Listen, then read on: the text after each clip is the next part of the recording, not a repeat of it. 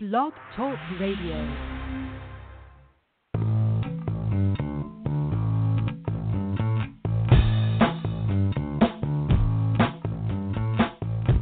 Welcome to New Human Living Radio Show, bringing you powerful interviews to awaken the power in you. Learn more at new human living dot com. And now your host, Les Jensen. Hello and welcome to the show tonight. I'm so excited for this episode. The topic tonight is the Book of Freedom, and our guest is Paul Selig. We're going to have Paul on in just a minute. Actually, this show was recorded earlier because of a conflict of schedules, but the episode will air in its entirety in just a few minutes. The the notion of awakening, um, what I really like about Paul's material is the the the clarity of the language and the the direction it's taking us. Um, we've had uh, channelers on the show many times before, and um, everyone has a kind of a unique approach and a unique style. But if you if you think about the nature of who we are as personas, as souls incarnate, if you will, but if we even take it maybe even a step back from even being a soul, We're, we're the substance itself. We're the creator incarnate. And we had to kind of disconnect from the truth of who we are, the, the, the deeper truth of who we are. And we had to um, separate from our truth, our power, our inherent um, power or dominion, if you will. And I think all teachings of, quote, saviors is the unraveling of our of our um, confusion or disconnection from the truth of who we are. And and Paul's material is certainly right up in that same category. Um, it's great having Paul back on the show. Um, The conversation was such a delight. I think we should get right to it. Um, Paul is the author of The Book of Freedom, the third in a Master Trilogy series. His previous trilogy of Channeled Wisdom led to a following around the world for its depth, intimacy, and psychological insight. Likewise, the first two books of the Mastery Trilogy, The Book of Mastery and the Book of Truth, have attained similar popularity and praise. Paul is considered to be one of the foremost spiritual channels working today. In his breakthrough works of channeled literature, I Am the Word, the Book of Love and Creation, the Book of Knowing and Worth, and the Book of Mastery, author and medium Paul Selig has recorded an extraordinary program for personal and planetary evolution. Right there, personal and planetary evolution as humankind awakens to its own divine nature. I think it's a good time to get right to it. Let's let's join the episode. Check this out. And welcome to the show, Paul. Thanks for having me. Hey, you know, I was looking, I was reading through the book, um, the Book of Freedom, and what a what a powerful text. I mean, it seems like the the message um, underlying all of this is is like we're to dissolve the the history or the uh, association we have with pretty much everything that we see. It, it's like uh, we've all collectively agreed upon uh, the world to be a particular way, and yet so much of it doesn't serve us. Uh, wh- what do you think uh, th- this text has taken us to? I mean, it talks about a, a true self or a higher octave version of ourselves. Mm-hmm, mm-hmm. It, well, yeah. Do you see the text as um, um, preparing us to, like, evolve our consciousness, if you will, to a to a higher plane, to perhaps bring heaven to earth? Yes, that's exactly where it seems that they're going. The Book of Freedom ends um, with the guides inviting the reader, you know, across a threshold into a new place, a new place of freedom. And, um, you know, since they completed the Book of Freedom, um, they've completed dictation on their seventh book, which is called uh, Beyond the Known Realization. And that book actually begins with the invitation to cross the threshold into what they call the upper room. And the entire book is a teaching of the upper room or the higher octave. It's about what happens when we sort of break through the collective ceiling that we've all been operating with to realize the aspect of ourselves that the guides say expresses there, exists there. So I, I guess I didn't explain this, but, you know, I'm a, I'm a conscious channel, so I don't write the books, I take dictation. And when I say the guides, they're really the authors of the book. The books themselves are really just the, uh, the transcripts of the recordings of the sessions, and uh, the Book of Freedom and the book that followed, and I think even the book before that, were all dictated publicly in front of students over the course of a series of workshops. So yes, they are bringing us to this place of what they call realization of the true self, which they say is who we truly are and have always been, and we've been in collective denial about. Right. Well, I, I kind of, uh, maybe I jumped the gun a little, uh, little quick here, but we've had you on the show before, and um, I think uh, some of the context of, of your background has, has been established, but I don't, I don't want to um, turn a, a blind eye to that. Um, so you're, you're talking about these books as being channeled. Um, How would how would you describe the uh, entity, if you will? Is it a single persona or a collective? They use we. I experience it as both a single entity and a collective. I call them the guides, and I only call them the guides. It's because what my ex used to call them when my ex found out I could do this. So they've landed with that name, and they don't seem to mind it, although occasionally they'll call themselves by a preferred name, um, which is Melchizedek, which is the name I've heard for quite some time. And that's my understanding as a priesthood. You know, it's a collective as well. Um, there's a being, Melchizedek, perhaps that's who's coming through. But there's, I'm primarily clairaudient, so I'm hearing, and clairsentient, which means I'm feeling. So my experience is of the gradations of, of language and tone with some variance depending on who's coming through. But there's a consistency, and when I read the transcriptions of the texts, there's a unification, the cadence, the word choices for the most part. There are things that are of the group, and then there are sort of smaller singularities that appear that feel a bit more sort of personality-like. Um, in the guides, one guide likes what says dears, which is a word that I don't like at all, but the guides will say, we would like to tell you dears, and I always get a little anxious when I hear that, but that's the language. And another one speaks in, in musical metaphors quite frequently, and one comes through with an accent occasionally that's, you know, somewhere, I suppose, between, you know, British and Scottish. I can't quite place it. So there are differences, but I experience it as a collective. Right. Well, um, we've had uh, other channels on this show before, um, and one of them that we have not is uh, Daryl Ankin, who channels Bashar.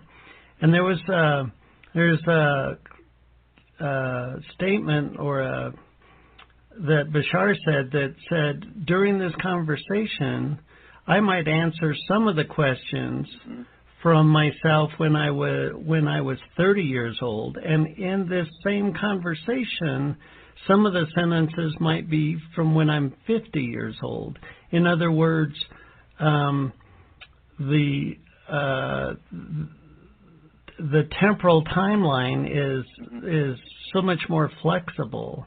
It, it, when, when you talk about the different personalities and their their different styles, mm-hmm. it it it makes it, I guess it's a linear mind that wants to pin it down as yeah. to this this who thing, and linear doesn't really work in this realm. I agree.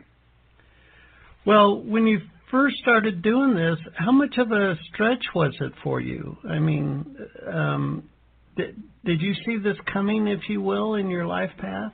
Not really. I mean, I, um, I, you know, I was an academic. I taught at N Y U for twenty-five years, and I ran a graduate program at Goddard in Vermont for about eighteen years, you know, concurrent with my work at N Y U.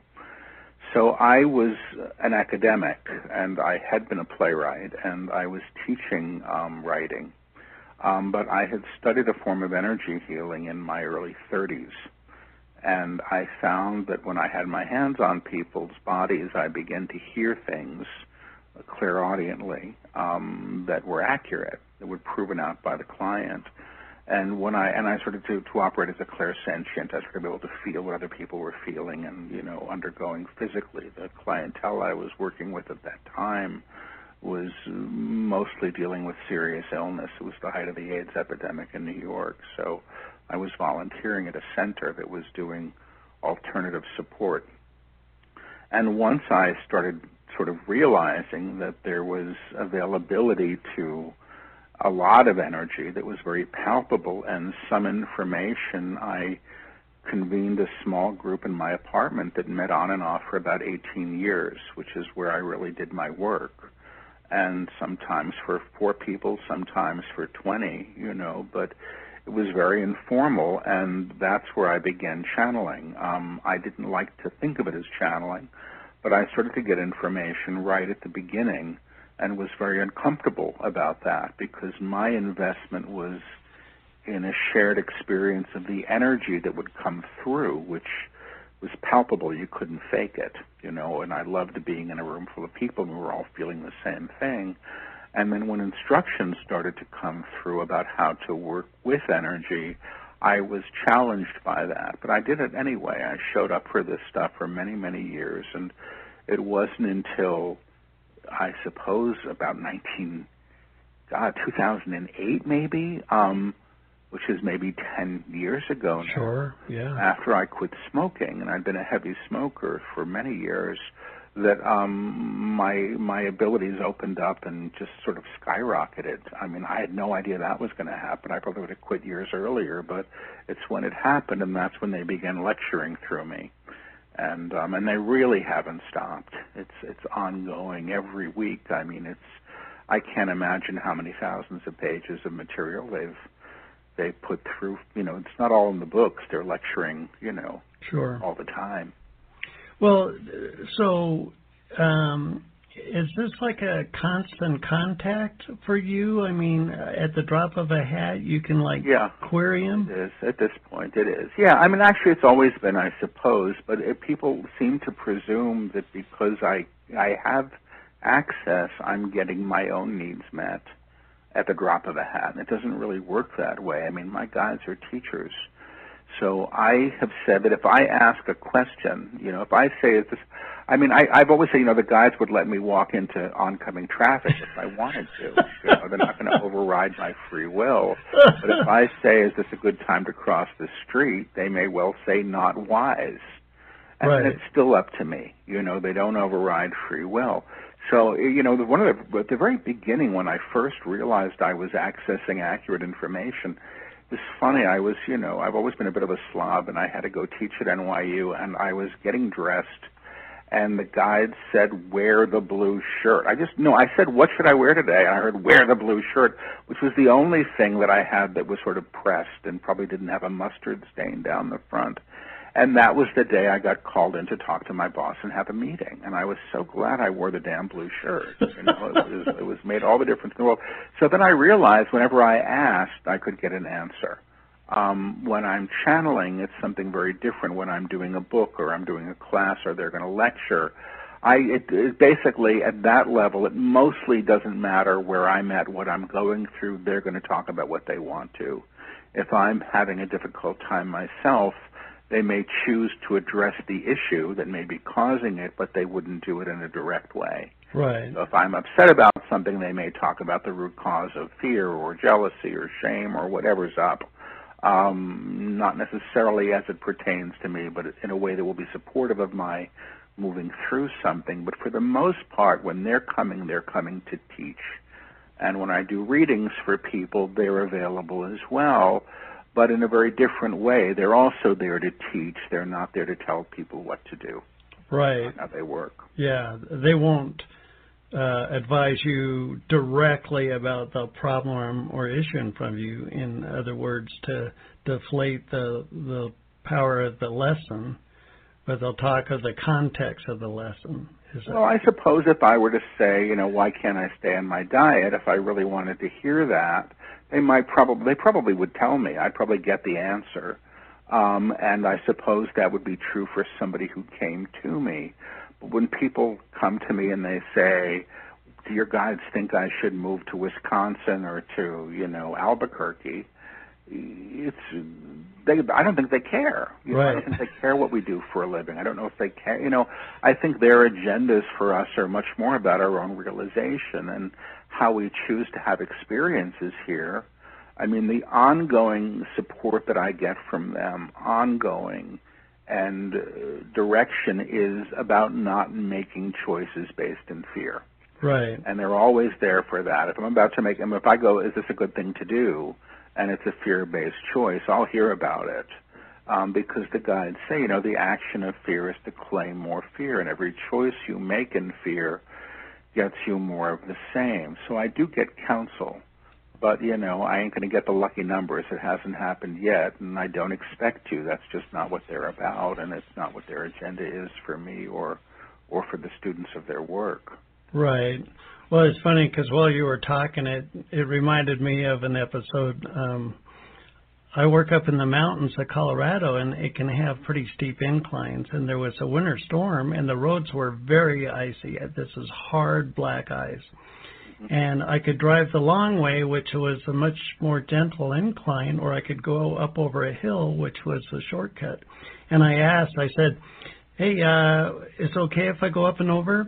And it was the tone of their voice. They go, yes.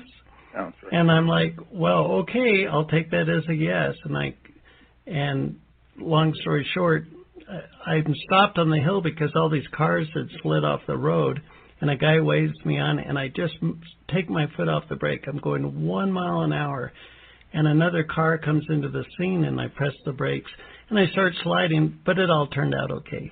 So I... I, I just appreciate the uh, the let when you said they'll let me walk across a busy street. Um, it just it just uh, struck a, a funny bone in me. I really like that. Well, the um, so you talk about uh, making a choice in fear, and it seems like when we repetitively choose fear, we're setting up like. Uh, Maybe the word is lineage or a, an incremental momentum of that fear-based thinking. Mm-hmm. So to be able to to um, recognize the pattern of fear and then break out of it would would um, how, how do you how do you find the the language, the sentencing that's not in fear? If so much of your consciousness has been habitually, repetitively choosing fear? Well, I think that's what they're teaching. You know, I mean, they say that the true self or the divine self, they use all these different names, eternal self, Christ itself, that aspect of you that is the divine spark or the monad or whatever you want to call it, that they say that part of you is not in alignment to fear and never has been. It's the eternal self, that's the Christ within, whatever you want to call it. So the realization of that aspect of you is actually what lifts you beyond the structure of fear, or beyond the agreements to fear. So the small self or the personality structure, as, as you said at the beginning, basically is operating in a museum. You know, everything that we see was named by somebody who came before us. Oh, right. And the rules of the world are inherited. And these are inherited structures that the collective, the guides say, replicates and recreates because we expect to see it. So the guides have said, you know, we're always dining out on yesterday's leftovers because that's what we expect to get. Now, the true self isn't invested in the known. It doesn't care. It doesn't have... It doesn't believe, I suspect, that you're supposed to go to a good school and marry this kind of person and make that much money. I mean, these are cultural structures that people, and we buy into and we go into accord with, and we look at a world to affirm them, you know, or to affirm that they're not true, and we're still in, in reaction to them. The idea of sort of lifting above and beyond that is really what they're taking, and that is what happens when you, according to them, go to this sort of higher octave of expression. So the true self, they say, expresses in what they call the kingdom. And they call the kingdom the awareness of the divine in all manifestation. You know, that's it. And this, the true self is a citizen of the kingdom. The small self isn't. The small self is doing the best it can with the information that it has, and it's not a bad thing. It just thinks it's the king of the kingdom when in fact it's not. Right. And that seems to be the transition that they're supporting us through. Well, so um, uh, you talk about seeing uh, uh, the higher self or the true self, seeing the divinity of all that is. And uh, and in, in this paradigm, in this Uh, dimension, if you will, our egos can, uh, as you say, replicate the story of the museum, replicate the the mental baton, the belief system baton yeah. from our ancestors. Yeah. When, um, because as I read the book, I was contemplating the idea of what would life look like if the symbols didn't have any um, history, if if the yeah. the meaning of a job or a marriage, if it was all inert or indifferent, um, how does consciousness personified, how does it um, seek fulfillment or seek expression? Um, I was trying to put a, some kind of a context to that to understand. I sort of understand what you're saying, and it's only, you know, only because I was copy editing and, you know, proofing the, the newest book this morning. But I suspect, because they did talk about this, and they do talk about this a fair amount in there, because what we are doing in some ways, they talk about lifting things to the upper room. We lift what we see. You see, what ends up happening, they say, is that we begin operating as the expression of the divine that we already are, but that the vibratory field that we hold at this level of oscillation, for lack of a better word, calls into agreement that which it encounters. It gets kind of trippy here, but I understand it because I've had the experience of it when, you know, we do these groups and there's a hundred people and we can all feel it in the room. The energy just shifts profoundly in a way that we can all experience. So they say that the consciousness that you hold is actually informing matter, and that how you hold anything in accord or in vibratory agreement is informing that. So when you're operating in the higher stratum, the higher vibrational field, you're actually lifting what you see to you, but you can't lift it if you're attaching tremendous meaning to it. Right. So if I call, say, that terrible woman, I'm not going to lift her to the higher vibration, I can't, because I've announced her as terrible. And by that announcement, I've already lowered my vibration right down to the basement anyway. You right. know what I mean? Yeah. My judgment. So the idea is to realize the inherent divine that is there, which is done in love and in awareness. So I suspect what you're seeing is love. Now, the idea of narrative and attachment, I suspect, is a whole other thing that they haven't gotten deeply into. Um... So if I want to say, if I want to be, you know, attached to anything, you know, what does that really mean? And if I'm attached to something at the cost of of the realization of it as of source, which seems to be the only requirement here. I mean, the gods are really specific. They say, you know, you can't be the light and hold another in darkness. And they say, what you damn damns you back. And so anything that I'm attaching to or deciding should be separate from source in a positive way or a negative way is probably going to hinder me in my realization. And that isn't to say that we don't love people and we don't have families. I don't think this thing happens at the exclusion of personality at all. I think it actually is a realization of who we are beyond that. You know, so it's, I mean, the Gods said this way early in the, in their lecturing, five years ago maybe. They were doing a group, and there was somebody in the group, I think, who, who was sort of think, assuming that this was a teaching of, of being made special in some right. ways, you know. And the Gods came right out and they said, you know, you don't become the Christ, the Christ becomes you. And there's a whole paradigm there, if you think about it. It's not about the deification of the personality or the small self. It's about the realization of the inherent divine that's always present. And that's who isn't carrying this baggage. You know what I mean? Sure, yeah. That's how this thing happens. It's actually alchemical as far as I understand it. I mean, I'm still sort of living with the teachings that are come through me. There are people that are working with them much more intently because they have sort of the ability to, because it didn't come through them. They can be a little bit more objective to the material and put it into practice um, in, in very demonstrable ways. Right. Well, um, um, you mentioned the the idea at that higher tier, that that higher consciousness, the true self, that the the uh, the interaction, if you will, with substance, with matter, was perhaps a little more pliable, and and there's so much language in the Book of Freedom about unraveling ourselves, unraveling our um, belief systems, our stigmas, if you will, that we've we've carried from our past because that's what we were taught. So I like to like fast forward things and say, okay, so we're unraveling our belief system, we're unraveling our projection of status and and structure.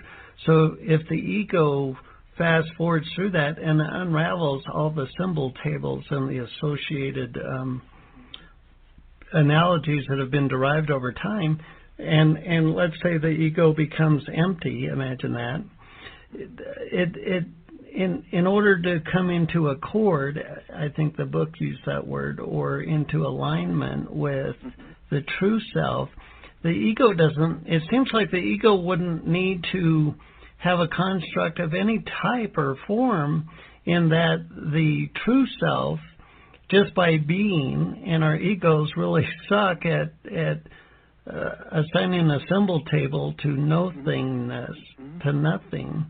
Um, the, the empty ego, perhaps, is how we untether our true self, if you will, where the ego doesn't project the lower vibration and is able to co uh, co-create or coexist with the high vibration of the true self. Does that make sense? Yeah, it does make sense. I mean, I've, I've had, you know, they've never talked about emptying the self of the ego or the ego becoming empty, but they don't use the term ego very often. They've talked about personality as a structure, and they tend to talk about personality as is something that's accumulated through experience and data and cultural mores and the dictates of the time that you happen to be born in, you know, and these things that we sort of appropriate and believe to be ourselves. When they talk about the small self, you know, I mean, they've talked about it in a number of ways and, and what happens to it through this passage, but one of the things that I've heard again and again is that the small self is actually assumed by the true self. They speak to it as, as an assumption of, of that aspect of self. And they talk about the will, and they talk about the will as being braided, the small self's will and the true self's will, or the divine will, becoming one, you know. And that's the idea of, I mean, I suppose if you look to the idea of, you know, thy will, not mine be done, there's still an idea of separation, you know. And right. what they're talking about is the entwining of this so it becomes one will. Um, and one expression. It's very much a teaching of being. You know, the claim that they make in the book, I know how I serve, is a few, I mean, they, they unpack the claims, I know who I am, I know what I am, I know how I serve, in, in this book and the one that follows it. But the claim, I know how I serve, is actually the teaching of expression. You know, it's how you serve is how you're most fully expressed as the true self. In our culture, we tend to think that that means it's what we do for a living, or the good works, or, you know, the spiritual study, or how we help others, you know, and we tend to think in practical terms that way. But the guides are actually saying how you serve is how you're, you're, you're expressed vibrationally. And then if you're called to act, you will act in accordance with that. So it's not about seeking out stuff to do. It's about realizing who you are at that level. And that aspect of self is what moves you forward, but also is what is impacting the reality you hold. You know, the guides talk about these claims. I know who I am. I know what I am. I know how I serve. I am free. I am free. I am free. They're all energetic attunements. But they talk about them as, as if they're, they're, they're notes in a chord. And when all of those notes are realized at once, there's, a new, there's another claim that they work with, which is the claim, I have come, I have come, I have come, which they say is the manifest self in, in expression. And that's a trip when you feel that one. I mean, the first time, and they did a whole book. The book that follows Book of Freedom is all about that. And this whole time they were talking about I have come, I was thinking, this is getting crazy for me. I don't know if I'm even hearing this right. And then I was doing a workshop in um, Houston. This is just a couple of months ago. And there was an older man in the back row who'd been quiet the whole workshop. And he shared and he said, you know, I... my kids gave me these books, and I'm now sort of having a hard time with the church that I was going to, and I've left, and I don't have community. It was a really interesting and, and touching story, and he was a very humble man. And the, they, the guides actually had him stand up and make the claim, I have come, I have come, I have come, which is the claim they had been teaching. And the whole room felt it. It was sheets of energy coming off this man. It was unlike anything I'd ever really felt. And it was the divine as him in in, in expression. Right. And they say that's the energy that's transforming matter. That's what's actually being, that's what's lifting what it encounters to to the higher octave. It was extraordinary to, to experience. So I even forgot what your original question was because I went off on a tangent. Tangents are fine. I find tangents can be as informative as intention thought it was. Uh, no problem. So um, you talk about being in a room with people, and then this this vibration, this high vibration, comes into the room to the point where it's perhaps palatable. I don't want to put words in your mouth. Yeah. And then in the book, the the guides uh, give this notion of the moment you're reading these words, we are with we are with you now, kind of like a. Um, Uh, I guess to a linear mind, it would seem surreal that a book written uh, some amount of time ago would have had its episode of consciousness, if you will. But the guides kind of suggest that as you're reading it, they are there with you now as you read it in mm-hmm. seemingly the future.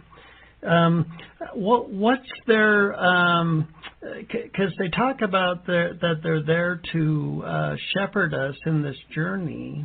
Yeah. Um, what is their role, and what is kind of like their boundary of what uh, their interaction with us as a reader is? Well, I mean, I can I, I I first of all, I don't think that they override free will. I'd be shocked if they did. They say that they don't. And if you want to throw the book across the room and call it a bunch of crap, that's perfectly fine with them. You know, they don't really have those kinds of agendas. They said in the very first book, which was I Am the Word, that the book was operating on two levels. There are the words on the page, which sort of offer an intellectual experience for the reader, an understanding of, of the content, but that the real book was the energy that was informing the book. And um, that that would be experienced. And it was interesting because there was no publicity on the first book, and you know, they just was people just sort of defined it, and these reviews started showing up on Amazon, and people were saying, you know, I'm reading this book and my body's vibrating. I'm reading the book and I'm seeing auras. So there's always been phenomena attached to the book. A couple of books ago, the guide said something to the effect of, you know, we we're, we operate outside of time as you understand it. So if you're having questions about the teaching as you're reading the book, ask the questions and we'll answer them in the book, because we're with you as you're reading the book and also with Paul as the dictation is happening. And then people started saying, you know, I asked a question on the next page, the question was answered again and again and again and again and again. Now, it sounds hokey and magical, but I think my understanding of it is, is that the language that they work with is encoded um, with vibration. The attunements are present, you know, whenever you work with them, and they work outside of time. You don't need to be with me or with the guides to do them. Once you've been attuned and you use the language they work with, most people are able to feel the energy quite immediately. And it is, you know, palpable stuff. It's experiential. So what are their boundaries in working with us? My understanding is that they're there as sort of mentors or sponsors to us through this. I don't get that they're operating as people's personal guides. I know that because they've said they're not teaching this material through others because they're creating a canon of work that they want to have hold its integrity, but that they are sort of supporting others in their in their work with the teachings, and that's supposedly what continues to happen. And at that level, I just have to say, okay, that's, you know, that's what they say. Um, in the newest book, you know, they're actually toning now. They're talking at times about the limitations of language and the meaning that language has been given as sort of being reductive. You know? Right, yes. And so they've moved to sound at times. And when they started toning in the dictation for the book, I was like, what the hell is this going to feel like? You know, I mean, literally the book says the guides tone through Paul, you know. And the first time when I when I got the manuscript back and I read it the first time, I actually felt it, and I felt the waves of the energy of the group. And the guys explained it when they were dictating it. Said, you know, we're, this moment that we're operating in is always present. Right. And all you're doing is tuning into this moment that we operate in, and it's going to be present. You're going to have the experience of it. I mean, they say it's true with any work of art. You know, the consciousness of the artist and the energy that informed the art is present in the encounter with the witness of the art. I think they're just working with it a lot more overtly. Sure. Well, there's the notion that all nows are right now, that, that all nows yes. are simultaneous. So I agree.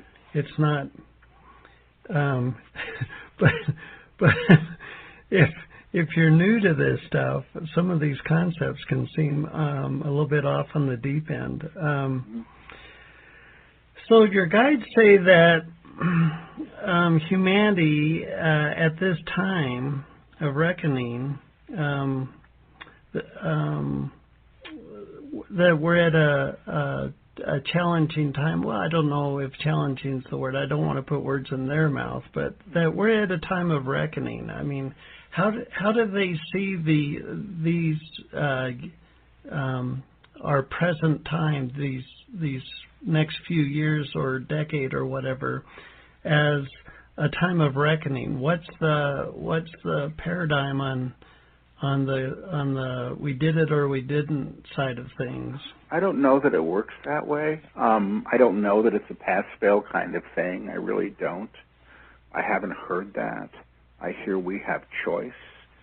Um, I, you know, we always have choice. I don't think anything at this level is predetermined, but they have said that, you know, they wouldn't be coming to teach if we weren't we were going to be around to receive, to, to work with the teaching.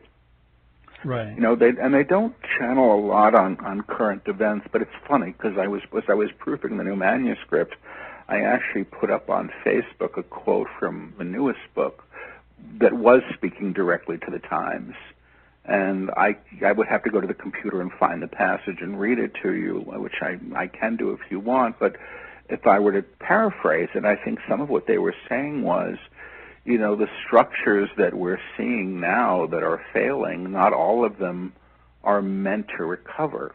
Right. And that basically everything, and the guides have said this, you know, they say a reckoning is a facing of oneself and all of one's creations, and everything created in fear needs to be recreated at a higher level. So they're saying even if there are institutions and structures, and this would include government and governments, religion, you know, financial institutions, the whole thing, even if they started out meaning one thing and became sort of infused with fear or politics, they may need to be recreated. So this is an opportunity at this time. It's just not going to be comfortable to the aspect of the self that wants to fix and repair. I mean, the guides have always said, you know, they don't fix anybody. It's not about fixing, it's about transformation. And the opportunity now is for great change. You know, a couple of days, like two or three days before the last presidential election, I was channeling in, I think it was Richmond, Virginia.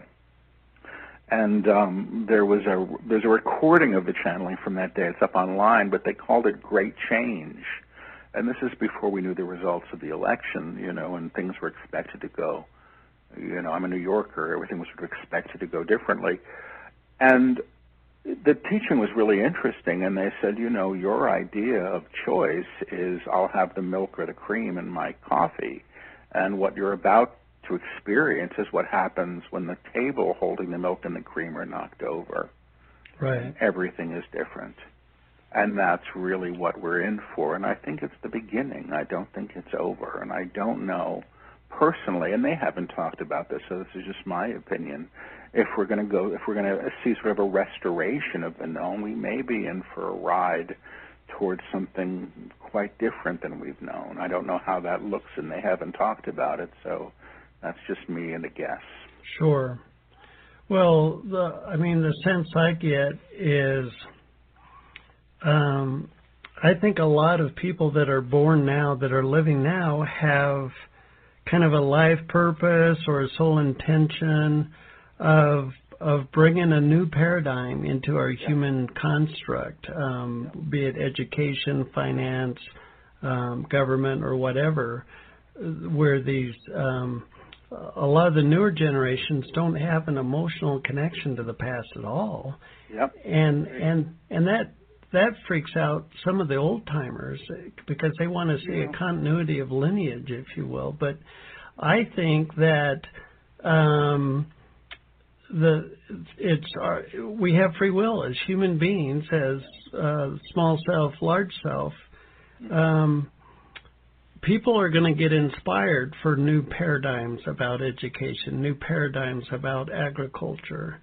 And everything's free will if we choose to break out of the the patterning of fear, and we can move into that space of perhaps love, that um, our own inspiration will will be the seeds of the new paradigms, of the new cultures, of the of the new sustainability, if you will, of how we live our life, to give us what your book talks about. Freedom. We are free. We are free. We are free, kind of thing. I agree with you. You know, I see it happening now too. I mean, I'm I'm in my mid fifties, and I get attached to, you know, well, I can't say attached to history, but attached to, you know, the way I have known things and how I've known things to operate. And I think while there's, you know, merit to sort of honoring a lineage or understanding it, we can't be bound by that, you know, if things are going to change. And I think they have to change. I think we're seeing that. And I don't think it's going to stop. I really don't. I have great hope, you know. It's funny, I've been doing, you know, these workshops for a bit. I mean, I suppose since the first book came out, and know, publicly, I've been doing them since maybe two thousand eleven or so, and I'm seeing more and more young people showing up at these things, which is really extraordinarily exciting for me. You know, like there's a seventeen-year-old kid that raised his hand in a workshop on Saturday and was asking if, if God was just another idea, you know, and it was, I mean, it was actually so wonderful to hear that. Right. And to hear that level of consideration, you know. Right. Um, so I mean, I, I have hope. I have great hope, you know. I, I taught college for a long time, and I, I loved it because I loved being around all that potential, you know, and all of that possibility. And I, I have faith in, in, in what can come. I really do. Right. Well, um... I'm just going off your questions here. Um, uh-huh. Do your guides have anything to say to us now? You know, I, I can see. I mean, I can see if they want to come through, would love to. They're saying actually would love to. We have two things. And we have two things to say. You're both very decided. You are both very decided on who and what you are, on who and what you are. We've been to men before us. We're speaking to the two men before us. What we'd hope for both of you, what we would hope for both of you was is a relinquishing of the, of the idea of who you should be, of who you should be to begin having experience, to begin to have an experience of potential, of potential that exists beyond prescription, that exists beyond prescription. This is an opportunity to tell you both this. This is an opportunity to tell you both this. What if who and what you are? What if who and what you are? We're far more malleable to thought. We're far more malleable to thought than you've been known than you have even known. Your potential then, your potential then can in fact be realized. Can in fact be realized in a higher way, in a higher way, without effort, with. Without effort, through a relinquishing of an idea of an idea of who you should have been, of who you should have been, or perhaps who you now are, or perhaps who you now are. Now, for the audience hearing these words, now for the audience hearing these words, we have something else to say. We have something else to say. You have choice. You have choice. You have great choice. You have great choice to know who and what you are, to know who and what you are beyond prescription, beyond prescription, beyond identity as an order, beyond identity as you have known it. As we offer you this, and as we offer you this, we gift you with your potential. We gift you with your potential. The one who may choose, the one who may choose, may choose outside of the known, may choose outside of the known. And that is the gift of the day. And that is the gift of the day and the times you stand in. And the times you stand, you will not know the self. You will not know the self through history. Through history, you will know it today. You will know it through the day and the moment you stand in, and the moment you stand in, period. They're saying period.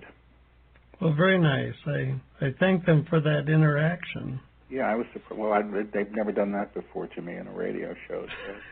So. They've never done it to the host either. So if, you know, for whatever, for whatever that's worth, I'll leave it alone. Well, that was uh, that was delightful. Um, I'm going to be curious to hear that again on the replay. Um, well, that's it, it's intriguing to uh, to think that you have that kind of instantaneous connection, and uh, and to portray it so vividly in these last few moments. It just makes me smile. What a what a curious thing. It's no different than just switching the dial of a radio. There's another station that's always there, you know. Right. That's it. It's that, it's that simple, you know. It's another station, another channel. That's it. Right. Well, you know, it's I've I've had hundreds of interviews on this show, and I I look at the language, it, almost like neuro-linguistic programming. Mm-hmm. Where, where I think you can discern the intent or perhaps the benevolence of a personification by the language that they choose. And benevolent beings don't ever want to make a choice for you. It seems like they, they have just this uh, unyielding love for you. And, you know, unconditional love is such a powerful thing. And yet it won't decide anything for you, so to speak. Seems like a curious paradigm. Mm-hmm. I so, agree. So um, how has your life changed over time as you you immerse yourself in these materials book after book? Well, I'm actually so busy taking the dictation. You know, I, I left my academic life about three years ago. And that was challenging for me. It was a choice to do that. Nobody asked me to go. And I had assumed, because I really did care about both of the jobs I'd had, and I had them for a long time, I sort of thought I might retire from doing that, you know, and I'm now, in, you know, fifty-seven years old, living a very different life than I imagined. And I'm actually enjoying it. It took a little while to sort of understand that this could be my life, and it's a great adventure, and I don't understand how I do what I do or how it works or the mechanics of it. Um, and I'm pleased that I'm working with guides who are always teaching to the next idea. So the work isn't static, you know, right. It's always emerging. So my life, you know, I'm I'm a bit of a hermit when I'm at home and on the road. I'm on the road and I'm with a lot, around a lot of people. And, you know, I suspect that the way this is all playing out is the way it needs to. You know, there are days when I, you know, decry a lack of a personal life, you know, that I would say that I would want. But I suppose if I really wanted it, I might have it. Right. And this is the work of, of the time. So I feel privileged, um, and I feel completely flummoxed by the whole thing at the same time. I don't feel like I'm not spiritual. I'm not that illumined. You know, I'm certainly not that special. And I, I, I really refuse people to project that stuff onto me. Right. And what I do, it's just not how I can operate and be effective. I don't need it, and I don't want it, and I don't care about it. But I do care about the integrity of the work and showing up for it in the best way that I can, and I suppose that just keeps me going and will until someday it's something other. Well, I remember in our last interview, um, um, you were very discerning. You were very uh, uh, guarded with um, your your words and your language, mm-hmm. and. Uh, And I think, I think, of, of course, you certainly are, but um, you, you do seem more c uh, comfortable in this role. You talk about um, maybe this new path could be your life work instead of working at the the, the well, academic yeah. side of well, things. Left, you know, I don't think I'll get hired again. I mean, it was battling all over YouTube. You know, I mean, right. some strange place might want me. I'm actually on the board of directors at, at Goddard's, the board of trustees, where I used to teach, and I'm thrilled about that. I get to to still have a hand in, you know, higher education, which I care about, at a at a progressive school that I I believe in. So I'm grateful for that, and you know, I. But yeah, this is the road now. This is where I am, and you know, I'm. I'm of the work, and I'm a student of the work, as, as many others are. You know, I just happen to be the one who's taken the dictation for it. Right. Well, you know, I kind of had the same kind of, uh, I don't know if uh, epiphany sounds like it's uh, decisive action, but when my heart uh, started telling me to write books, I'm like, nah, what? I mean, it didn't seem like a fit to quote who I was, to quote my the museum model of me, and and yet, fast forward to now, I get such a sense of uh, fulfillment, and it it's a wonderful thing that I write books. And I had my mind, had my ego perhaps, sit there and double, you know. Uh, second-guessed every step, it might not have ever happened. And and I imagine that's perhaps um, how some of your engaging of this per new life path has been for you. You know, I it doesn't feel the same as, you know, when I taught a good class in college, or I, you know, I was doing my own writing and I knew I'd done a good job.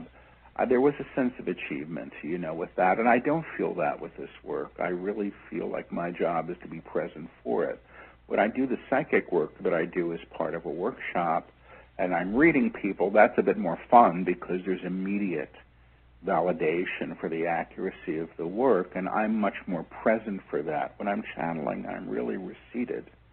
You know, I'm physically involved. My vocabulary is being used, but my consciousness is sort of in the second or third or the fifth row, you know, behind the guides. Right. And it's an interesting relationship. I mean, it's it's like being a radio. It really is. And so I don't know if the radio takes any any glory in the broadcast. You know, I don't know that it can. You know, it can just try to be a good radio, which is what I do. Well, if you talk about a radio, or, or perhaps we could use the word uh, channel, um, do you see any dangers in that? Like there's uh, perhaps uh, encountering or tuning into uh, darker energies or personas? And, and what would what advice would you give someone who feels like they're opening up to a channeling opportunity? Well, I mean, there's two things that I tell people to. Well, first of all, just because you're hearing something doesn't necessarily mean that it's from a high source. And I, you know, like my grandma was a nice lady. She was married four or five times. She's on the other side now. I, that's not necessarily who I want to go to for relationship advice. Right. Somebody who might have figured things out a little farther along than maybe she did. So just because somebody has something to say, whenever people come to me and they say, my guides are telling me I'm supposed to do this or that, I get a little nervous because I don't, I think that that's lower level stuff. Right. You know, my guides tell me I have to move to Florida. It's like, hey, wait a minute, you know, and right. I might hear, and I'm going to be moving next door to a man they say I'm going to marry, but he doesn't know it yet. And I go, oh, brother. Right. You know, not the best advice. Don't listen, you know. And it's not that people aren't very well-intentioned, you know, and it's not that, you know, there there can be ego attached to this and there can be, you know, wishful thinking. I've done this for a long time, and I think we live in a, a culture right now where people sometimes want to be, I call them instant experts, you know. It's, sure. You know, it's all here at once, and it's it's God's word. And maybe it is. I'm sure there are people that are innately gifted to flower. But I think learning discernment takes time and is an important part of channeling. So the two things that I say to be watchful for are messages that are fearful. That's always low-level stuff. If people are getting messages that are frightening, um, that tends to be low-level, my experience, energy. And the other thing to be very watchful for is any entity telling you that you're special, because that tends to be appealing to the ego. Right. You know? And that, I think, can be tricky as well. That doesn't mean you don't get to have healthy self-esteem for doing your work. But, you know, there. I, I think that there are some mazes that we can all go through and get stuck in around some of this stuff. So I say stay in your discernment. You know, my abilities showed up in service to other people. And when people say to me, I really want to be a channel, I often say, why? You right. know, it's not glamorous. It's never gotten me a date. You know, it's not, it doesn't, it just, it doesn't do those things. But it is there of service to others, potentially, if that's the intent. But I don't know, and some of the best psychics I know, and I know some very, very good ones, you know, we call each other for readings. Sure. We're not reading for ourselves. You know, we know better. Right. You know, it's not that I can't get information for myself, but I may want to double check it with somebody else because I have, you know, I have an ego still too, and I have desires. So, you know, I, I think go into it in the light with a high intent, and don't be over eager, and let yourself be taught through the experience of it. But is there a need to be scared? No. But, you know, just like if you're, you know, you don't have to knock on every door in a hotel to find out who's in the room. You know, it's just not a good idea. Right. So just not every door is a door one needs to open to, to learn. You need to go to the highest learning. Right. I like that. Well, so now you do workshops all over the world. I mean, what is perhaps the most extraordinary thing that you've ever encountered in a workshop? There's too many at this point. I mean, really. I told you about the guy who, the guy in Texas who had the sheets of energy coming off him. I mean, to be in a room of people and to feel the energy just shift in such palpable ways is always a trip and is always validating. And people who have never felt energy are having these experiences. You know, I don't do it so much anymore. The guys used to go around and and and stand in front of each person there and sort of attune them. And my eyes, I'm told, would turn bright blue when I did this. And I, I have hazel eyes. You know, somebody wrote me an email, but I didn't know after I said that on a on another radio. She said, well, you must have been wearing blue. And in fact, that was why I wear black when I'm working most of the time. So it wasn't something like that. But, I mean, there's a lot of phenomena, and um, I like it. You know, I don't need the drama of it, but I like the fact that people who come to these things get to have their own experience of this stuff. Right. So they don't have to defer to me, and that's the way I prefer it. Right. Wow. Well, you know, an hour can go by pretty fast, and I want to I want to thank you, Paul, for uh, sharing your time with us for this episode. I've had such a joy and a delight uh, having this conversation with you. I've enjoyed it as well. Thank you for having me. We've been talking with Paul Selig, and the topic tonight has been the Book of Freedom. What a kick. I really enjoyed that episode. Um, you know, we're out of time, but uh, thank you for showing up for yourself. And uh, as always, it's my pleasure bringing you episodes like this. Uh, I'm your host, Les Jensen. Until next time, thanks for joining us.